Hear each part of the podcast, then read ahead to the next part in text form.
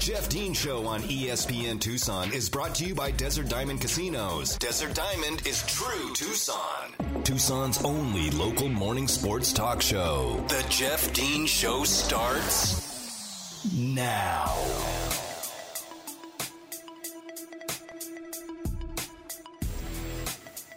Good morning, Tucson, and welcome back to the Jeff Dean Show here on this March the 25th. Happy Friday to you all out there. I am Jeff Dean, and we are Tucson's only local morning sports talk show. And whether you've decided to listen on the AM side at 1490, on the FM side at 104.9, or if you're listening via the live stream, which can be found on espntucson.com or via your Alexa enabled device, I appreciate you guys tuning in here to the uh, to the show. I know that. Um, you know, look after uh, after a loss like that, the the entire town of Tucson is buzzing, and you probably wanted to get my opinions on that, and uh, I hope that uh, that uh, my my voice, the the uh, uh, what's left of it at least, wasn't too much of a turnoff, and um, hopefully I was able to provide you with some with some information just uh, again, uh, you know, it wasn't any kind of inside information that I had, and even if I did have it, I you know wouldn't be really sharing that with with everyone. Um, some things will probably come out over time of uh, some of the things that are that are going on there. Uh, you know, within, within the program or you know whatever have you, but until uh, until those come to light, then you know we'll just uh, we'll just keep going and we'll reminisce back to what a what a wonderful season this was. You know, Arizona was picked to to finish fourth in the conference this year by the media. They were unranked by the uh, by the AP. Again, two things that I couldn't care less about, to be honest with you, and neither should you, because uh, the media doesn't choose the participants in the NCAA tournament, nor do they tell you anything about how good a team is or how bad a team is. Remember, Oregon State was picked to finish fifth by the media in the conference, and they won three games this year. Not three games in the conference. They won three games this year total. They were three and twenty-seven. so, uh, again, if you're if you're if you're listening to the media and, and getting you know the information, I know that I'm probably burying myself here because I am technically a member of the media uh, if you're if you're listening to the media to get your information and, and to, to, to tell you what your eyes should be telling you, uh, then you know you're going to be led astray in uh, in many cases. But um, you know, unfortunately, you know that's the outlet for most of us. You know, for for you know for most of you guys, that's your outlet. You only have the media to kind of help you along here, and you're you're you're relying on us to give you truthful and and educated information, um, which is why I'm gonna I will always try my best to get that to you. Now, educated information. If you look at my bracket, there's nothing educated about it. I mean, it's the worst bracket that you'll you'll probably see. Um, you know, and I and I did pick Arizona to win the game last night. I picked Gonzaga to win by double digits last night. Um, what else did I get wrong? I, I, had at least I had Duke. I did have Duke winning the game uh, last night, so I got that one right. And I think I picked Villanova right, didn't I? I think I. I'm pretty sure I picked Villanova to win that. I would not have picked Michigan to win that game. So uh, hopefully I did pick Villanova to win that game on the air last night. I picked them to win in my bracket, but uh, they weren't playing uh, Michigan. So, uh, look, the, you know the, the season has ended. It's a successful season. There's plenty to build on. There's plenty to be excited about, and I hope that fans continue to bring that fire with them next season. You know, this is uh, this is a coaching staff that is hopefully going to stick together. Um, I hope that, that coaches don't get poached from this uh, from this staff. You know, Murph. You know, there's always the, the, potential for Murph to get a job somewhere. You know, and I love I love Jack Murphy. Uh, he is a a integral part of this program, and as the associate head coach here, he was he was associate head coach under Sean. He's the associate head coach under Tommy. He's uh, one of the big recruiters overseas. He has been doing that for years. Um, he is a an absolute, you know, he's he's he's a film rat. Like he, just watches so much film.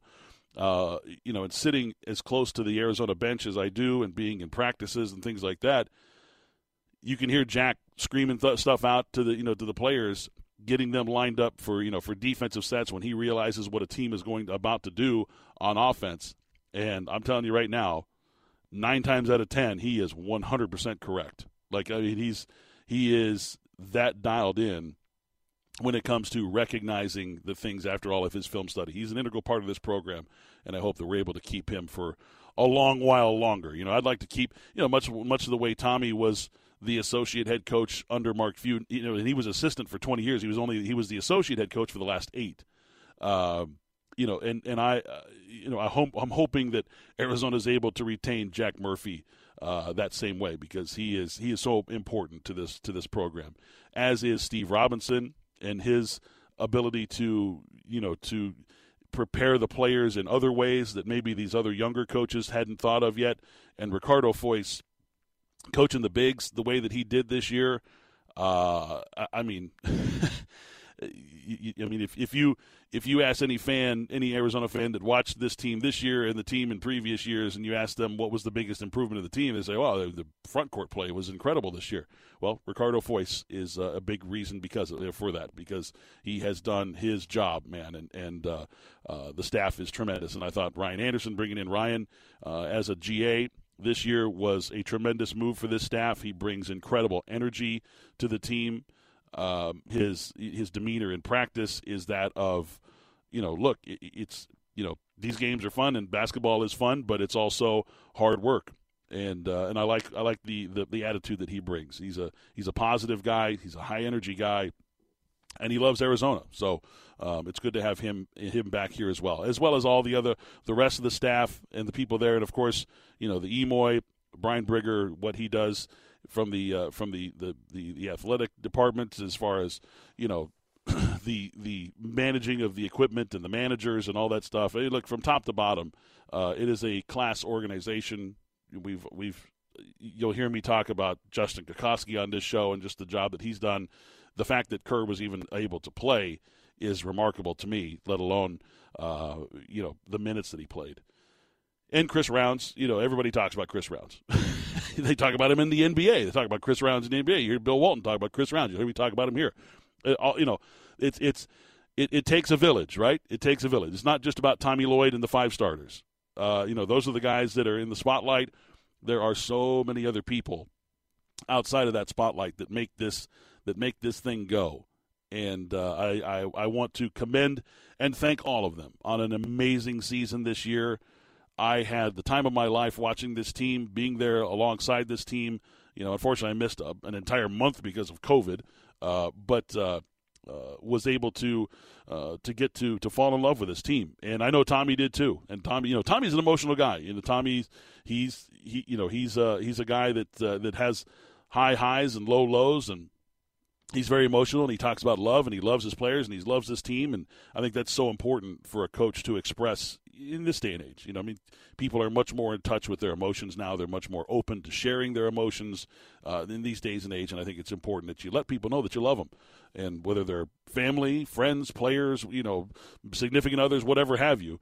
Um, it's important to you know to share that love. So uh, I thought Tommy did a great job putting this team together, galvanizing them. They ran into a buzzsaw last night, and that buzzsaw may end up cutting down the nets in New Orleans in a couple of weeks. So we'll uh, we'll keep an eye on on all that, or not not a couple of weeks in a week. Um, so we will uh, we will keep an eye, of course, on the progress of that particular team, and uh, we'll continue to cover uh, March Madness as it happens. Because you know, Dave, we got some games tonight too. You know, they start at uh, they start this afternoon. You can hear them right here on ESPN Tucson, as you've got North Carolina, UCLA, Purdue versus Cinderella, the Saint Mary, the Saint Peter's team uh, that just came out of nowhere. You've got Iowa State, Miami, and then you've got the final number one seed remaining in this tournament, Kansas. Uh, you know, interestingly enough, Kansas they were you know they were seeded there in the Midwest, the number three overall seed, and I think a lot of people looked at that bracket and they were like, "That's the easy bracket." Um, it, it's certainly easy to say that now that the two, the three, the five, the six have all been eliminated.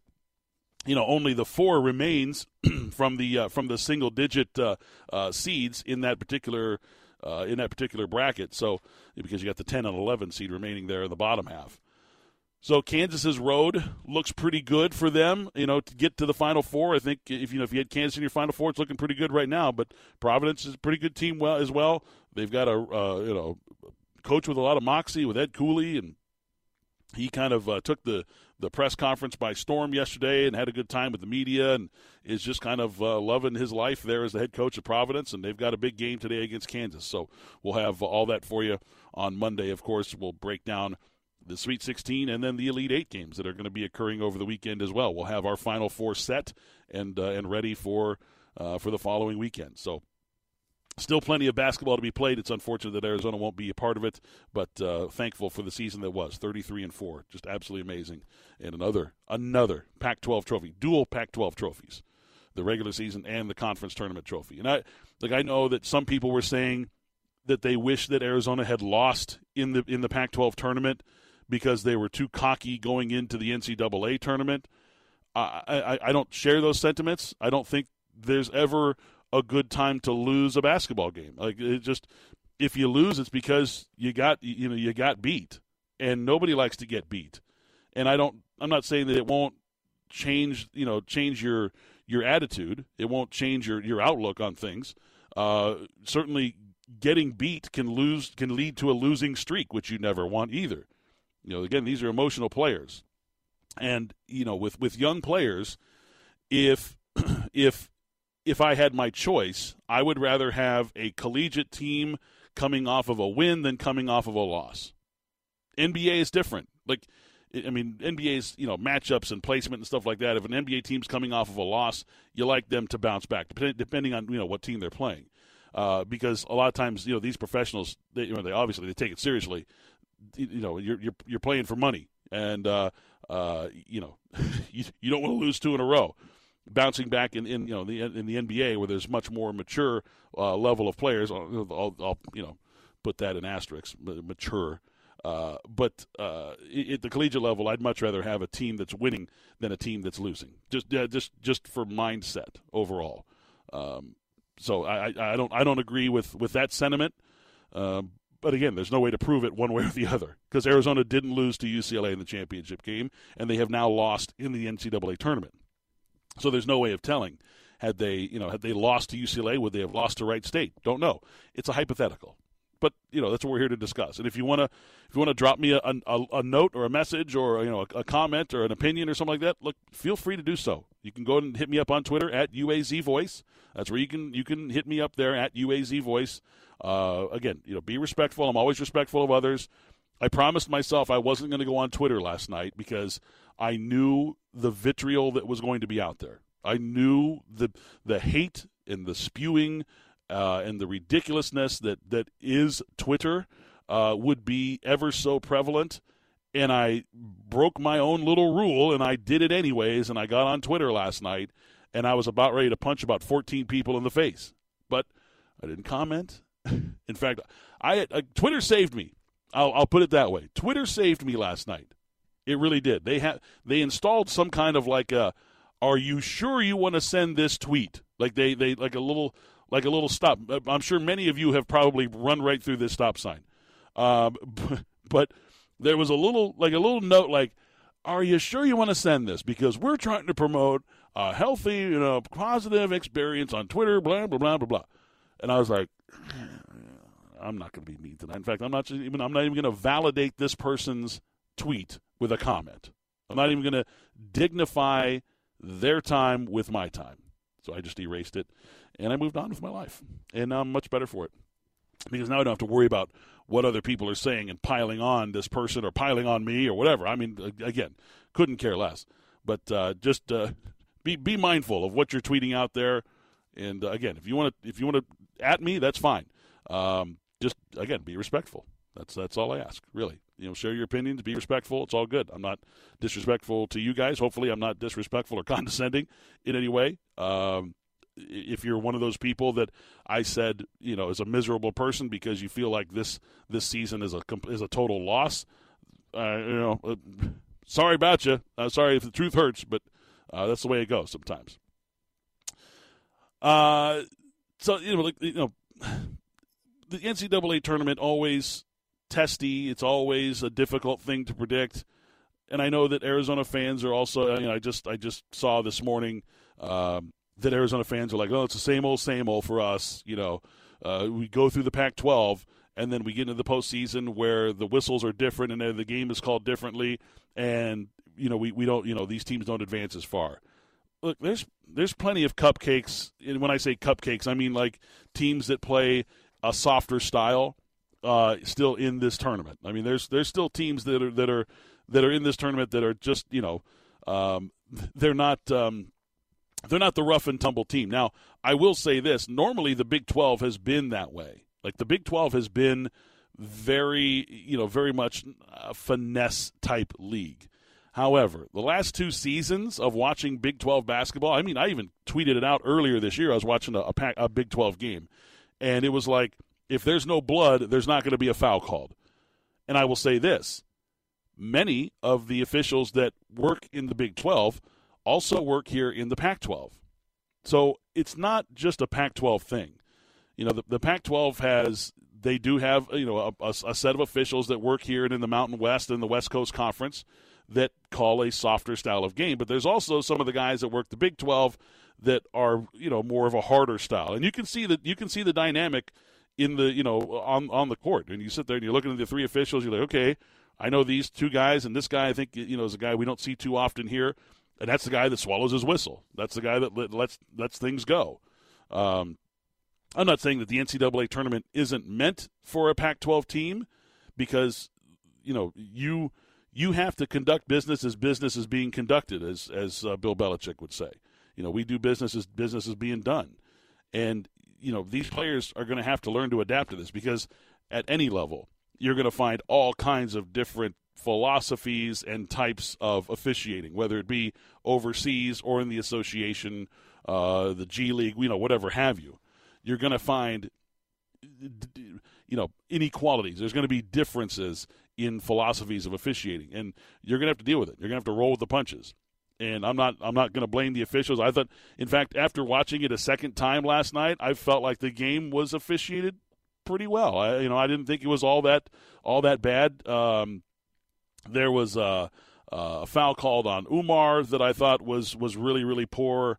Um, there was several occasions where Houston was just pushing Wildcat players in the back, going for a rebound. Like I mean, just literally just shoving them out of the way and we were able to corral the rebound that wasn't called. Okay, look, those kinds of things, those are frustrating for sure. But you know, if it happens to you twice and you don't retaliate, meaning you don't serve it to them on the other end, then you're the one being taken advantage of. It's no longer on the officials. You're the one that's at fault now because you have every reason to go ahead and do it. You know, do it right back at them because if if they're letting it go, then that means that you get the green light as well. And Arizona didn't respond that way, or at least one of the players didn't respond that way. And I, you know, I feel like you, you can you can complain about officiating all you want, but after a couple times, you, you know, it's like you know watching a, a pitcher complain about balls and strikes. You know, how many times do you have to miss the corner on the inside part of the plate that the umpire hasn't called all game before you decide to stop going there? You know what I mean? Like if he's not going to call it, then stop trying to get the, trying to stop trying to get him to call it. He's not going to call it. Same way in basketball. Last night, they were letting the guys kind of fend for themselves under the glass. There were certain you can't hold a player. Obviously, you know you, they don't they don't allow any of that. They don't allow that in any conference at any level. You cannot hold a player. You just period. You can't tie him up. Um, that's going to get called every single time. But if a player wants to shove somebody in the back, which is a foul every time. However, if if, if officiating is going to let it go, then you have to retaliate with that. You have to roll with the punches. You got to do business as business is being done. And uh, not saying that Arizona didn't do that because, like I said earlier, I thought Arizona did a fine job on the glass last night. But uh, I felt like Houston was more prepared for the style of game that was being played than Arizona was, and that's not that's not on the coaches. You know, I, am not I'm not blaming the coaches for that at all. I, I saw one one person online uh, say that, that the game plan was was terrible. Uh, I mean, let's what's your game plan, pal? Like, let's see your game plan. What was it? what we make more threes, uh, convert more dunks, more alley oops. Is that is that your is that your game plan? Make more shots, score more points. Congratulations, that's everybody's game plan. a little more difficult than that, buddy oh, game plan was terrible. What do you know about game plans? All right, we're going to take a timeout. When I return, we will uh, we will talk about the NBA because Phoenix Suns did themselves a, uh, a huge favor last night and hung a 140 burger on the Nuggets. We'll talk about that next, right here on the Jeff Dean Show. The Jeff Dean Show on ESPN Tucson is brought to you by Desert Diamond Casinos. Desert Diamond is true Tucson. Now back to the Jeff Dean Show on 1490 AM 1049 FM ESPN Tucson. Welcome back to the Jeff Dean Show here on ESPN Tucson. Going to talk some association now in the NBA as the Phoenix Suns last night were in Denver after a uh, on the on the second leg of a back to back where they traveled from Minnesota to Denver after a, a really uh, you know aggressive type of game that they played against Minnesota. We talked about it yesterday. Uh, Minnesota was trying to take them out, like physically take them out. They tried to take out Devin Booker. They tried to take out Jay Crowder. They tried to take. I mean, they were trying to take them out. They were playing physical. They were throwing elbows. They were throwing arms, hands, fists, everything. Uh, big physical, emotional game. Suns had to come back and uh, hang 42 in the in the fourth quarter to be able to secure that victory. Then they had to fly overnight to Denver to play in the altitude and they got their point guard back, which you know, and he's back. What is this? Two weeks early, two and a half weeks earlier than even the earliest expected timetable return. As Chris Paul made his appearance on the floor last night, starting last night for the Phoenix Suns. So five weeks into a an eight week recovery program, essentially, uh, he started a game against a Western Conference playoff team in Denver and the Phoenix Suns they couldn't stop scoring. it was like it was like my God, you know, you're kind of like I mean I wasn't watching the game closely because obviously I was watching college, but it was like every time I turned around I was like somebody stopped the score. Nobody's stopping anyone from scoring in this game. The Phoenix Suns shot 60% from the field last night.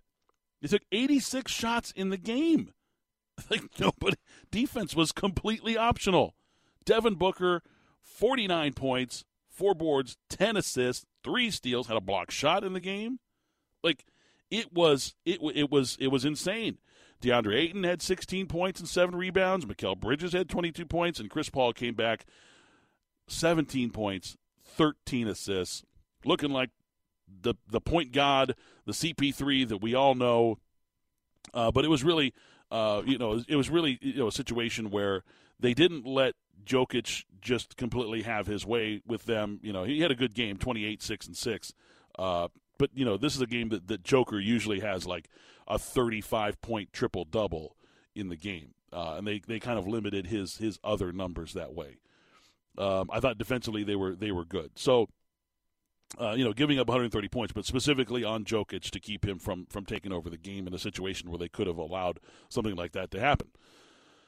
Now, in doing that win, in winning that game last night, the Phoenix Suns moved to a record of 60 and 14, their 60th win of the season, and they secured home court advantage throughout the playoffs as they were able to now with nine games remaining, or eight, eight games, sorry, eight games remaining uh, on their schedule, have a nine and a half game lead over the Grizzlies, and now the the West is done. Like essentially for the Phoenix Suns, it's over. They have secured the top seed in the NBA playoffs. Uh, they have secured the top seed. And, and, when I say NBA playoffs, I don't mean just the Western Conference. The Suns will have home court advantage when they play in the NBA Finals. So that is also hugely important as well because uh, as you you know as you look at it, the Miami Heat have 47 wins, so they're 13 games behind the Suns. Um, so you know they they would be behind Memphis and Golden State right now if if they were to win. So the uh, the Phoenix Suns securing home court advantage throughout. It's huge for them, obviously. You know, for for many reasons. You know, I I talked about this on, on on a few occasions. You know, I have I have done extensive research. I mean, this is my own research that I have done and that I have conducted that's been corroborated by other researchers that have done the same thing. And that's that oh you know i, I did a, a, an entire comprehensive look. And this was like three years ago i did this. I apparently had a plenty of time on my hands back then. And i said i'm going to look at the last 25 years in the four major sports. I'm going to look at every team's home and away winning percentages and just to find out which league has the best home field advantage home court advantage if you will which league has the worst which teams you know have have the best you know overall winning percentages at home and away and all that kind of stuff. And it was really interesting to me that basketball, the NBA, was number one in home court advantage. And I still think, and I, and I, you know, you, you you think about these things, you talk to other people, you're like, what do you think makes the NBA so you know so difficult or basketball such a home court advantage game? Because you know it's standardized, like like our the you know the other sports outside of baseball, it's standardized, uh, and and football has different turfs, obviously, uh, and they play out in the weather, which is that can be a, changer as well. But in basketball, the you know the rims are all ten feet high. The court is ninety four feet long. It's the same width. You know the distances from the you know the three point line are all the same. I mean, I mean it's it's all uniform, and I still it still comes down to fans. the the the the one thing that I gathered from the uh, uh, from the study was that throughout, when you look at home field advantage, and this wasn't just in the leagues, this are the individual teams within the leagues as well. Teams with the highest average attendance also have the highest home field advantages, the best winning percentages at home. And interestingly enough, basketball offers the highest home winning percentage of all the four major sports.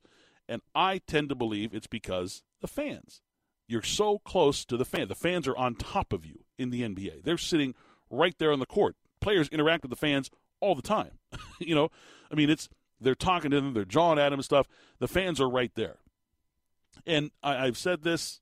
I'll say it until uh, I'll I'll take it all the way to the end with me. Fans determine outcomes of games. Period. It it it it has been quantified in numbers, and I believe it is absolutely true. Fans determine outcomes of games. It doesn't happen all the time, but over over time, the averages play out. If you have great fan interaction, you have great fan support in your home field or your home court, you are going to end up winning more games than other teams that don't have that type of support. It has proven itself time and time again, which is why I think it is so incredibly important for the Phoenix Suns to have home court advantage in the uh, in the playoffs and specifically in the NBA Finals. It's going to be huge. It's going to pay dividends for them uh, down the road. I know it didn't. They ended up losing last year. I get it. Sometimes it's an outlier. Uh, sometimes you get a Giannis Antetokounmpo who is going to average 40 points a game in the final three games of the series, and that's just the way it goes. Sorry, the guy was an unstoppable animal in the uh, in the final three games of that uh, of that final series. Nobody was going to beat the Milwaukee Bucks with the way that he was playing. Period. End of story. The the 96 Bulls would not have beaten them. It just it just wasn't going to happen. So, um, the you know the the thought that uh, that home court doesn't doesn't matter. It it absolutely does. It you know where you know where it doesn't matter. Ironically, is baseball, which has the most has the highest propensity for home field advantage because the home team gets last at bat. You get a last chance to tie or win the game. All always, which you would think that baseball would be the overwhelmingly favorite, overwhelming favorite for home field advantage. It's actually dead last because fan interaction, right? Fans aren't all that loud at baseball games. Sure, in a few stadiums they are, but for 162 games or 81 home games, they're not like that. In the postseason, sure, things play out that way. But uh, in the regular season, not so much. All right, going to take a timeout. When we return, we'll do some NFL news and notes some things happening in the league that uh, we should uh, we should be discussing, and uh, maybe a little bit of, of, a look at the AFC power rankings, how they've been adjusted now that the Miami Dolphins have made some moves on offense. We'll talk about that next, right here on the Jeff Dean Show. The Jeff Dean Show on ESPN Tucson is brought to you by Desert Diamond Casinos. Desert Diamond is true Tucson. Back to the Jeff Dean Show on 1490 AM 1049 FM ESPN Tucson. You know, it's easy to pick what teams are going to be at the bottom of the AFC. Like that's that's the easy part. Okay, just put Houston in at 16th uh, in in the AFC. Put Houston and Jacksonville. Just put them right there at the bottom, along with the Jets. So you've got you, you got your three worst teams. No one will argue those three teams. I think the Jaguars could be in, in, in some good shape to win some games. They just you know, it's going to be a lot of new pieces working together with a new coach and all that kind of stuff. It's going to take them some time, but I, I think they've they've finally got some some talent that they can work with, and they can work around Trevor Lawrence with uh, with Doug Pederson. But those three teams are going to be the three worst teams without question in the in the AFC. I think the next tier of teams moving up from there, you know, Pittsburgh probably not going to win uh, the AFC North. You could probably slot them as the fourth best team, although they always surprise every year. They surprised me last year. They'll probably surprise us this year. But looking at the competition, I think they're, you know, without Ben, without Juju, uh, and some of the other players that, that, that have lost this offseason, uh, there's, there's a good chance that they're going to be the fourth place team in the AFC North, which would put them in the bottom portion of the AFC. Now, where do the rest of the teams slate in there? Because then you've got loadedly, you know, talent, you know, talent teams, except for the Patriots. Patriots aren't really loaded with talent, but you can never count them out. It's the Patriots. It's Belichick. Uh, you, you can never count them out. So maybe we'll put them kind of in that tweener between teams that don't have a chance to win their division and then everybody else. Then you start looking at the teams that have really upgraded this offseason. You've got the Dolphins, the Browns, the Raiders, the Colts, uh, the, the, the Broncos, the Chargers. Uh, the Bengals have upgraded. The, the Chiefs have gone in a different direction. You know, they they moved off of Tyreek Hill and they got they don't have Tyrann Mathieu anymore. But what they do have is quite possibly the best, uh, if you know, if, if, the second best, if not the best offensive line in the conference. Um, and the Bills, I, I, they didn't really need to upgrade a whole lot, but I think they did. I think they did make themselves better. So if you're looking at who are the best teams in the AFC, I mean, because it's it's difficult to, to to figure that out. It really is. I think if you look at the AFC West, you've got four really good football teams there. It is, it is the best conference in football. Or the best division in football is the best conference in football too. But the best division in football, you got the, the, the Chiefs, Chargers, the Broncos, and the Raiders. And I, I think they finish in that order Chiefs, Chargers, Broncos, Raiders. Uh, if I were guessing, if I were betting today to, to bet the, the AFC West, that's how I'd bet them top to bottom. The North is confounding, to say the least. You've got the defending AFC champs in Cincinnati. Can they hold up? Can they redo what they did last year now they have a target on their back? Cleveland Browns have certainly upgraded at the quarterback position. Will he be available to play? There was another criminal suit filed from a different county um, the other day, two days ago. A new criminal suit. Uh, there, were, there were nine that were dismissed. This is a tenth one from a different county saying that he did something to an, uh, a massage therapist there in that county. So this is new. You know, what will the NFL do as far as suspensions from the civil suit? How, you know, how many games is is Deshaun Watson going to play in a Cleveland Browns uniform this season? You get the Baltimore Ravens, who were forgotten about last season because they didn't have any starters left at the end of the year. Like they, their entire team was hurt. So the Ravens, who are one of the more buttoned up franchises in the league, are ever so present and ever dangerous with that quarterback. Uh, and and they could you know they could be a difference maker. I can't figure out the North. That's the one division I'm really just like I don't know. there's, there's way too many questions. The South, I think I got it figured out. I think Indy's the best team in the South, followed by Tennessee, and then you get Jacksonville and Houston, right? But what are the what are the you know what's the AFC East going to look like? Is is New England still better than Miami? Did Miami do enough this offseason with an upgrade, uh, at least on offense? I, I I like Brian Flores as a head coach. Don't, don't make any you know make no mistakes about that. I think he's I think he's an excellent head coach. His focus was to build the defense. Mike McDaniel comes in after being in the uh, the Kyle Shanahan uh, system for several years. We all know what that can do. He's come in and said, "I need more speed on offense. I got Jaylen Waddle. I'm going to add Chase Edmonds. I'm going to add Raheem Mostert in the back in the backfield, and I'm going to go ahead and go make this trade for Tyreek Hill and use him use his speed while he's still got it. Right? They've got speed upon speed on offense now. They're going to be a problem to contend with for teams in that division.